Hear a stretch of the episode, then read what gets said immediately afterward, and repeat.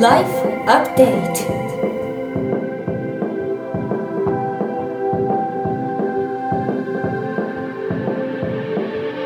ライフアップデートライフアップデート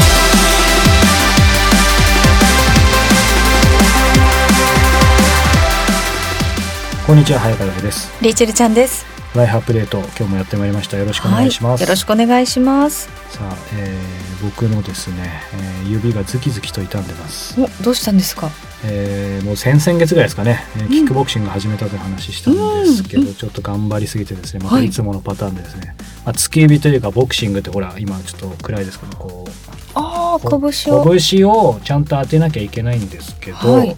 えーやっぱり慣れないとです。正しくパンチ当たらずにですね、うんえー今人差し指の第二関節ですかね、はい。要。はここを硬いところにグッてやったらどうなると思う？なんか、ぐっと、うん、なんか。まあ、ちょっと突き指とかなるよね腱鞘炎とでですねちょっともうパンチが打てない今結構ひどい状況になってですね、せっかく体を動かしたら何だったんだというですね、はい。えーいつもの持続力あると見せかけて持続力ない、えー 早川なんですけども。ハプニングがはい。ね。まあ、そんな中ですね、えー先週、まあ、これまでもちょっとお話ししてますけど、うん。アイスランドを契機にですね。ちょっとランニングに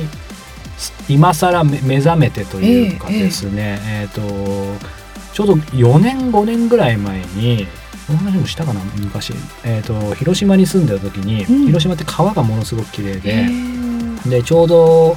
えーオフィスちっちゃいところを借りてたのが、えーとえーと街の中でで僕住んでたの郊外だったんですよ、うん。で10キロぐらいあったのでえ、これ走ったら気持ちいいだろうなと。うん。でただ全然走る習慣なくて昔その高校サッカー部で体力あったからみたいな感じで調子乗って走ったらですね、はい。えー5日で足痛めてですね、へーまあ、今回の突き指じゃないですけど、うん。いつもの悪い癖でですねそれ1年くらい治んなくて。あ、そうなんですか。足首が、うん。でもそれでランニングやめちゃったんですよ。ね、なんかランニングブーム来る前ぐらいの感じですけど、えこれだけほらみんながランニングブームで楽しそうなのうに、ん。っていう感じだったんですけど今回なぜ今更ランニングなのかというとですね、はい。えーまあ、僕単純でですね、うん。えーちょうどそうか、えーこのライフアップでプラスの方でごめんなさい最近何が何だか分かんないですけど、紹介したかなと思うんですけどあの以前この番組に出てくださった、えー、と中野先生ニューヨークのカイロプラクター、はい。彼が新刊を出してですねその新刊も素晴らしいんで皆さんあのぜひ読んでいただきたいんですけど、うん。えー一番こう基本のことを書いてるだけなんですよ、はい。彼は。その睡眠と食事と運動が大事だって、うん。普通じゃないですか、うん。でも普通だけどそれを本当にエビデンスをちゃんと書いてなぜ大事なのかっていうのをとつとつと書いてて誰にでも再現可能な形で書いてるんですけども、その中でまあ順番的には睡眠が一番大事、うん。次食事次運動っていう中で、えーまあ、睡眠食事のちょっと重要性を置いといて、まあ運動する時にもちろんその、えーパーソナルトレーニングも大事と、うん。まあ、筋トレも大事とは言ってるんですけどやっぱりランニングのこと書いてて、えでちょっとこういいなと思ったんですけど、全然ランニングしてないからどうしようかなって思うとた時にですね、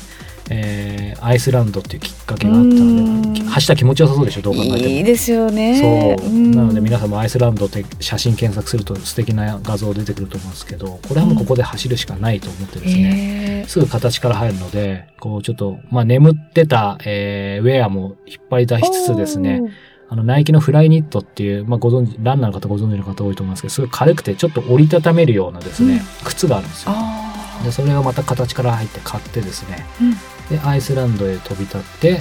毎日走って。あ。じゃあ続いてるんですか？なので今日まあ、10月のこれ10日前後ですけど実はですねほぼ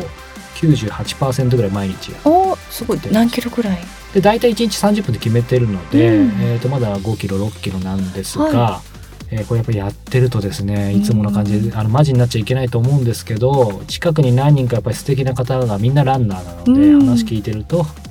いよいよ出たいなということでですね。いやフルマラソンはとてもじゃないんですけどやったことないんですけど、ハーフマラソンをちょっと出ようかなと思って二十一キロですね。レジは？あの以前ハーフマラソンを出たことがあって、あまさに。ただ私の場合あの練習せずにいきなり本番タイプで、それすごい、あのね、すごくね不思議なおじいちゃん見かけてそのターゲットを決めたらその人にぴったりくっついていこうって決めちゃったんですね。そしたらそのおじいちゃんがめちゃくちゃ速い人で途中であのラジオの仲間でサッカーやってたような早川さんみたいな運動神経のいい男子が一向に来ないんです。おかしいなと。あれ？どうしたんだろうと思ったらそのおじいちゃんが速すぎて誰も私の後ろにいなかったんです。よついてったのでも。で途中で1 0キロぐらいでおかしいぞって気づいて 早すぎるって思ったらもう膝痛めてましたね。だからオーバーペースというかうん。早すぎたんですペースが。でも完走できたの？しましたなんとか。もうあとはあのこの給水スポットでうんどうやって手を伸ばして、初めてだったんで給水スポットの取り方が分かんなくてね。脱水で膝痛めたまま21キロ走ってしまってそこから やっぱり同じく膝痛めてランニングできてないんですよね。やっぱねだから似てますね結構ね。タイプ似てますね。そううん。なので僕はまあ一回その大会じゃなきゃそういう思い出があるのでですね、うん。実は結局今そう気をつけなきゃと改めて思ったんですけど、はいなぜ今回50日ぐらい60日ぐらいほぼ前に続いてるかっていうと、うんやっぱり時間決めてかつその心拍数このアプローチで測あってーまあ、簡単に言うとすごいゆっくりゆっくりというか走ってるわけですその心拍数があんまり上がんないように。んでもそれも毎日やってるとその心拍数上がんなくても距離は伸びてくよねやっぱりなるほ。ど。うん。それをやってるんですけど、まあ、僕のこうずっと20年来あの、まあ、友達というのもおこがましいんですけど年上の方なんですけど美容師さんでずっと仲良くさせてもらってる方がそのマラソンもやってるので、へーその彼からやっぱり言われるとやっぱりハーフマラソンでもフルマラソンでもいいんですけど一回走るんだったらねあのその本番前にその距離をやっぱり何回か走っといた方がいいっていうことそうですよね。いきなりもねそうですそうね。もちろん走れるとは思うんですけど、うんなので、まあ、今とりあえずあとまだ、えー今日現在2ヶ月あるので、あのーまあ、まず日々1 0キロぐらい半分ぐらい走っといてたまに週1ぐらいで2 0キロぐらい走ろうかな、えー、もう申し込んじゃったんですね。申。し込みました。昨日申し込みました。え、ちなみに何のマラソンですか？えっ、とね鶴見川新横浜。あの辺のなんかね、へー。フラットな道があるらしいのでで。結構いろいろ調べるとほら、うん。なんか砂利道だったりあのおでこぼこん、えうんーと坂道？とかやっぱきついから、そう、あ、でもじゃあ冬だったらいいですそう、ね。そうなんですよ。夏はね、本当にもう夏だったの夏でした。最悪だったねじゃあ。大変でした。もう脱水もいいところでしたね。だから走れちゃう人いるかもしれないけどやっぱりなんだかんだそう、うん。そこは一回俺も怪我してるの慎重にということで、うん、楽しみですね。そう熱く語っちゃいましたけど、うん。はい。進捗具合とかもはい。随時アップデートしてください、すね。楽しみにしてます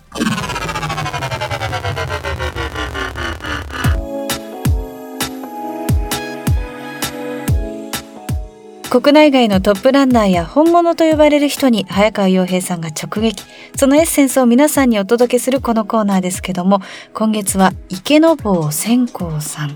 安土桃山時代から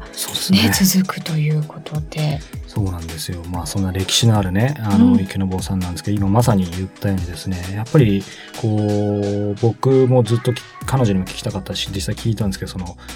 古きを守り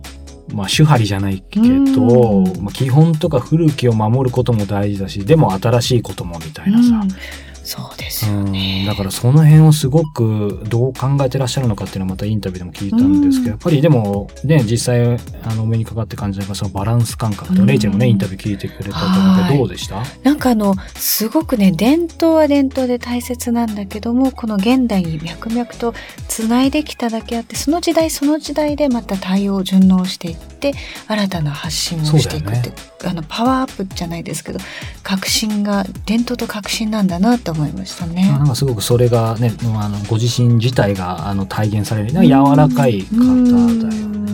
ねえ本当にでもお声もすごく素敵で聞いていて惚れ惚れしましたね。そんな池坊千光さんがですねあのホームページ見ていたら面白い。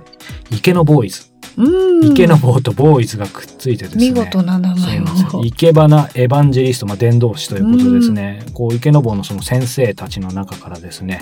えーイケメン、うん。イケイケるイケメンね。いいですね。まあ実際あのサイト発揮したイケメンなんですけど、うん。そうその先生先生4人ぐらいかな？があの今サイトに出てきててですね。あの彼女にも僕もあの不尊にもですね、まあ、もちろん冗談でですけどインタビュー終わったとかインタビューの中で言ったかな？あの僕も池のボーイズに加われるように頑張りますって話したんですけど、でも本当はほらそれこそ逆にお家元で女性初めてっていうことだから、はなんかその生け花ってやっぱり今初めて思ったけどさやっぱりなんか勝手なイメージでやってる方やっぱ女性っていうイメージが。そう、僕はね。あの生徒さんは女性は多いですけど私が知ってる生け花の華道家でアーティストとして活動してる男性も多いですそうね。そう。なので今まさに言ってくれたようにその、えー、と先生だったりやってる方いわゆるプレイヤーというか、うん。表に出る人は男性多い。まあその家元もそうだけど、うん。だからやっぱり彼女も言ってたけどその先の古きを守り新しきじゃないけども、えーその年齢もそうだしね、うん。もちろん男性にももっとやっていただきたいし昔はもっと男性もやってたわけだから、だからその辺を、まあ、池のボーイズもそうだけど、うん。まあ、ユニークな試みもしながら、ね、そういう柔らかい感覚を持ってる、えー池の坊さんのインタビュー今回聞いていただければと思います。それでは本編をどうぞ。なぜアイスランドのその名誉領事になられたんですか、どういう経緯なんですか？私は昔からその北欧の,、まあ、あの景色とかが結構好きだったんですね。あのこう整然とした、うん。あの木の感じとか。であとほら北欧ってやっぱりいろんななんかこう男女同権の生き方とか割と自然環境の中でうまくそれを取り入れて生きてきたりとかそういうことにもまあ興味を持ってて。はいでそういう話をまあ本当雑談でしてたらたまたま私がもうずっと私が小さい頃から存じ上げてる方がアイスランドの名誉総領事になられててでそれならあのぜひやってもらえませんか、はい。っていうことで。もう今どのくらいやられてるんですか？もうもう5年ぐらいなってると思います。ちなみにどんな活動なんですか？これ単純な興味なんですけど。あまあ、基本的にはそのアイスランドのまあプロモーションと、それから日本にアイスランド関係の、まあ、いろんな方が見えた時に、そのセミナーをしたりとか。でも実際まさにそれでい生け花も教えられたりもするんですよね。そうですね。生け花も向こうに行って小学生に教えたりとか、うん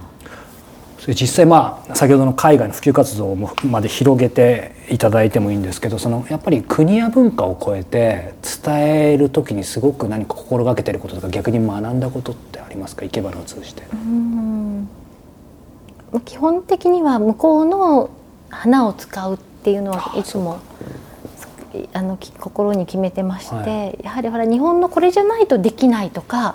こうでなきゃいけないっていうとやっぱりとっても無理があるんですよね、やっぱりあの自然環境も違うし、器も違ったりするので。だからできるだけ現地にある花を使って向こうの人たちにとって身近なあの生け花になるような提案をしたいっていうことがあります。それから教えられることとしては本当に国籍も違うし宗教も違うし民族も違うし、まあ、育ってきた環境も違うんだけどでもあ人間はみんな同じなんだなって思うことがあって。だからよくほら海外に行くとどういうとこが違って苦労されましたかとか、うんそういう質問を受けるんですけど私はなんかあの生け花に関してはあの違うから苦労したとか困ったっていうよりもあ人間っていうのはやっぱりなんか命あるものに触れたら自分も元気になるしなんか美しいもの見たら嬉しくなるし嬉しいと思ったらまたその気持ちをこう分かち合いたくなるし、なんかこう同じ時を共有する喜びを感じるし、あ人間ってみんなそれぞれ違うけど、うん。根本ではなんか嬉しかったり悲しかったりそういうなんか人としての思いは同じなんだなっていうのを感じることの方が多いです。逆にそれはやっぱり体験されて感じるわけですよね、うん。すごくシンプルかもしれないですよね、うん。そういう意味では。でもちょうどこの池坊付箋がいっぱい。ゆきはい。これ幸福の瞬間ですか？幸せの瞬間でいいですか？はい。はい。ちょうどねあの時期お家元にという、えー選ばれてっていう時期の本ですけど、このまあ本出されてからそれなりに結構年月経ってますけど、その時にこの本に確かあったと思うんですけどいわゆる生け花と、はいえーフラワーアレンジメント、はい。で生け生け花がこう昔のそのえ英和辞書というか、うんうん。フラワーアレンジメントになってるって話です。けど、すいません。僕こ今回この平成30年今どうなってるか見てこなかったんですけど、はい。はい肌感覚でいいんですけどその辺でもやっぱり生け花っていう言葉でかなり通じるようになってきてるのか、まだまだやっぱフラワーアレンジメントみたいに思われる時があるのか。まあ通じつつはありますけれども、でもやっぱり柔道とかの方がきっとね。やっぱりまだまだ、うんあのやっぱり日本に関心があるとか、はい。東洋の文化が好きっていう方の間ではもう生け花ってかなり、あの定着してると思いますけど、やっぱりまだ接点のない方からは生け花っていうと何？っていう、あのリアクションですね。やっぱり体験すると違いは今の話でいけばもう分かるっていうまあ分かってことですよね。いただけるといいなと、はい、そうか。でもなんかあの自由花って、はい。えー戦後入っなんかあそうですよね。そうです。はいとフラワーアレンジメント、うん。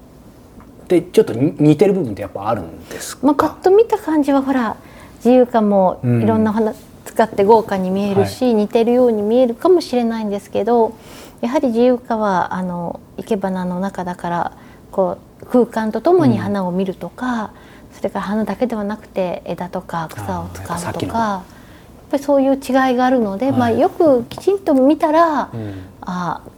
同じではないと。はい、やっぱり生け花独自の美意識とか哲学は感じ取っていただけると思いますね。生かすってところもねさっきおっしゃってましたよね。あとその海外のところでちょうどこの花の時をですね、はいまあいろんなはいこれ手に入れるのすみません苦労してすみませんこれは中古で買いました。ありがとうございます新新種でなかなか手に入らない。いやこれがまさにそのその土地だからっていうちょっと度肝抜かれたんですけど、これシンガポールですよね。はい確かごご主人のでそうなんです。3年ぐらいい。らっしゃって、あの素材でですねちょっと度肝抜かれたのが爆竹？はい、これまさにシンガポールで。そうです。はい。っていうことですけど、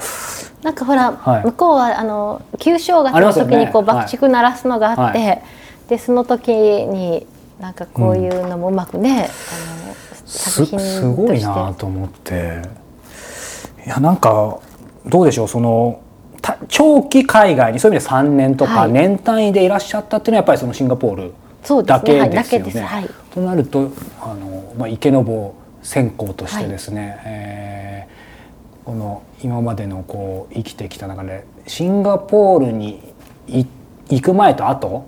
まあそんな大げさなのもあるかわかんないですけど、でもやっぱりそれによって自分のそういう生け花だったり人生何かか変わったことってありますか？あのシンガポールに行った時は池坊のシンガポール支部っていうのがまだなかったんですよへ。でもちろんその勉強したいっていう人たちはいたんですけれども、まあ、そういう方たちが集まってこう活動してるっていう感じで、その支部のような大きなものはなかったんですね。でちょうど私が赴任して、まあ、せっかくだからじゃあ一緒に活動しましょうっていうお話になって、あの本当に花材は何がいいとかこうみんなと話し合ったり、はい注文したりじゃあ加点をするからここのところ当番でやりましょうとか、そういうなんかあの日本ではもう体制ができてるのでああの経験ししなかった、い。できなかったようなことをもう本当にゼロからこう積み上げて、あの形にしていくっていう時間だったんです。ですからそれがすごく私にとっては大きくて、はい。あの皆さんと本当にゼロから支部ができた喜びと、うん。それからあこういうふうにして皆さん活動して苦労されてるんだなとか、いうそういうなんか皆さんの気持ちに多少でもこう近づけたのかなという。ううん。んそうですね。3年ですもんね。Weekly Update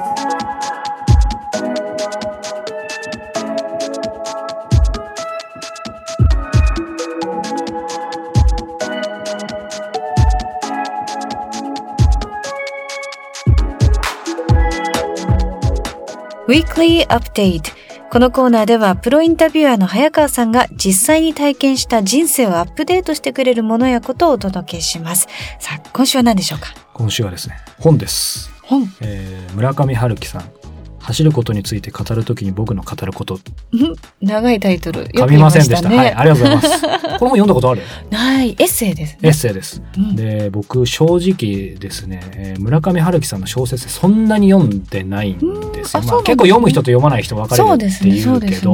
ただまああのいろんなきっかけがあってですねエッセイは結構好きでというか、えーすごい読みやすくて面白くうんて。で、まあ、彼の本いろいろ読むとなぜ読みやすいかもいろいろ分かるんだけど、はい。その中で特に、まあ、この本ねあの有名なんで知ってる方も多いと思いますけどあの実はオープニングとも重なるんですけど彼ランナめめちゃくちゃ走るんですよね。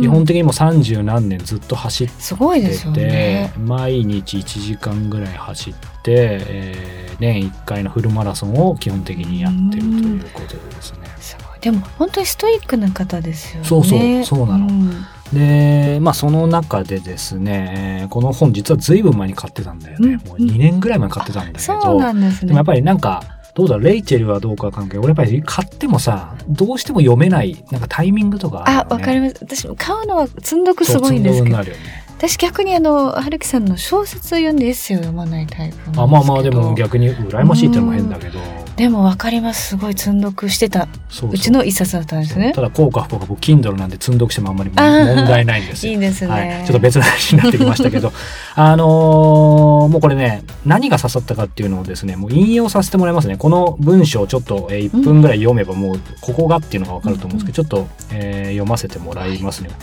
僕自身について語るなら僕は小説を書くことについての多くを道路を毎朝走ることから学んできた。自然にフィジカルにそして実務的に。どの程度どこまで自分を厳しく追い込んでいけばいいのかどれくらいの休養が正当であってどこからが休みすぎになるのかどこまでが妥当な一貫性であってどこからが偏境さになるのか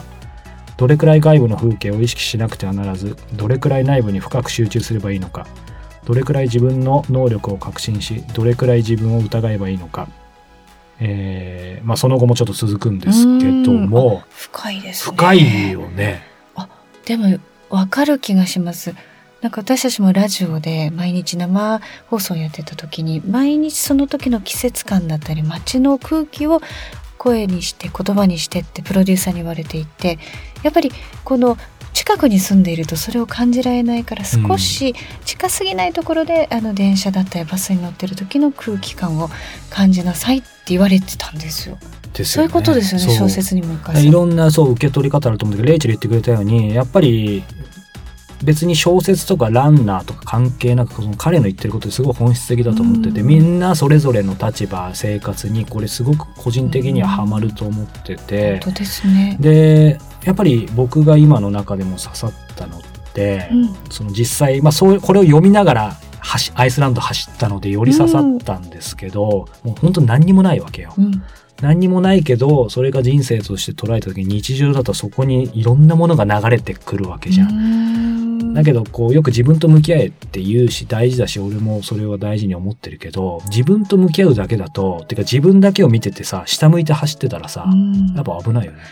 いくら車が通らない荒野だとしても。そしてつまんない。だからやっぱりちょっと外も見ないとうん。でも外ばっかり見てると今度走れないしまたなんか変わってくるうん。面白いですね。そう。だからなんかその辺、それはね、その人その人によると思うんだ。例えば、うーん、走ってて、7割外を意識して3割走る、あの、要は自分っていう人もいるその逆もいいと思うんだけど、うんなんかその辺が自分なりのバランスというか、まあ繰り返しになっちゃいますけど、どれくらい外部の風景を意識しなくてはならず、どれくらい内部に深く集中すればいいかみたいな。これ日常でよくマインドフルネスって言いますけどもたくさんの情報がある中でどう内部にとかあるいはたくさんの情報をあの無にするとかねそのバランスって面白いですよね。だからやっぱりランニングって一般的にねそのまあもちろん身体的な健康もあるし、えー今レイチェル言ったこのマインドフルネスっていうもので今みんなやってる部分もあるし、うん。気分転換ストレス解消ってあると思うんだけど、まあ、同じことなのかもしれないけどそのもっと深いところの部分を彼はやっぱり言ってるのでうん。そこは30年走ってるランナーでもあるしもちろん超一流の作家うん。たるゆえんかなというのを。本当ですね。なので実はこの本読んであの今更あの村上春樹にどんどんうんちょっとエッセイ読んでて、そろそろ小説もというですね遅まきながらねはい、この仕事にしてはちょっと失格かもしれないですけど今更デビューしつつあるみたいな感じですね。ランニングとともに再デビューですね。そうなんですなんでこのねエッセイあの走ることについて語る時に僕の語ることなんですけども、えー村上春樹読まない走らないという人にもおすすめですね。うん、ということで以上「Weekly Update」でした。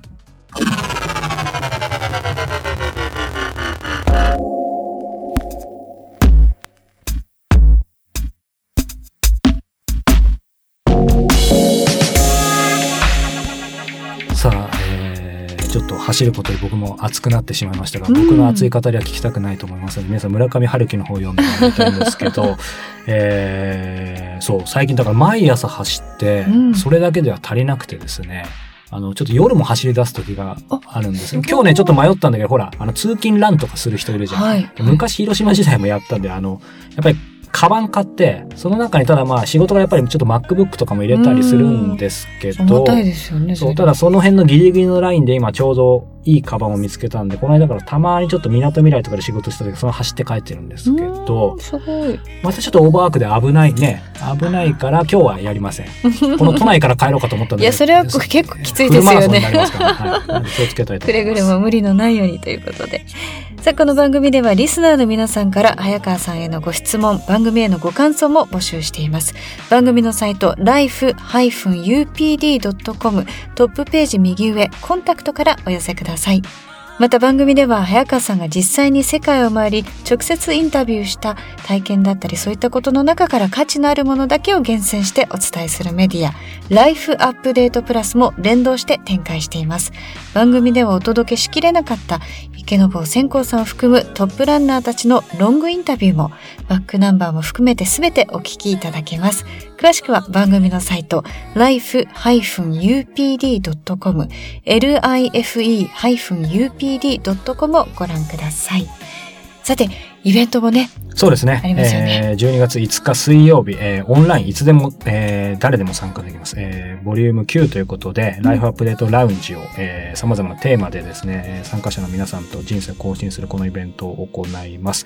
えー今回のテーマ、一番好きな記憶をスクリーンショットするとしたらということでですね、えースクリーンショットってなかなかね、普通あの PC だとスマホの言葉ですけど、うんちょっと人生に置き換えて、えー皆さんの、えー記憶をイメージ化しながらインタビューしながら、えーアップデートする試みを行いたいと思いますので、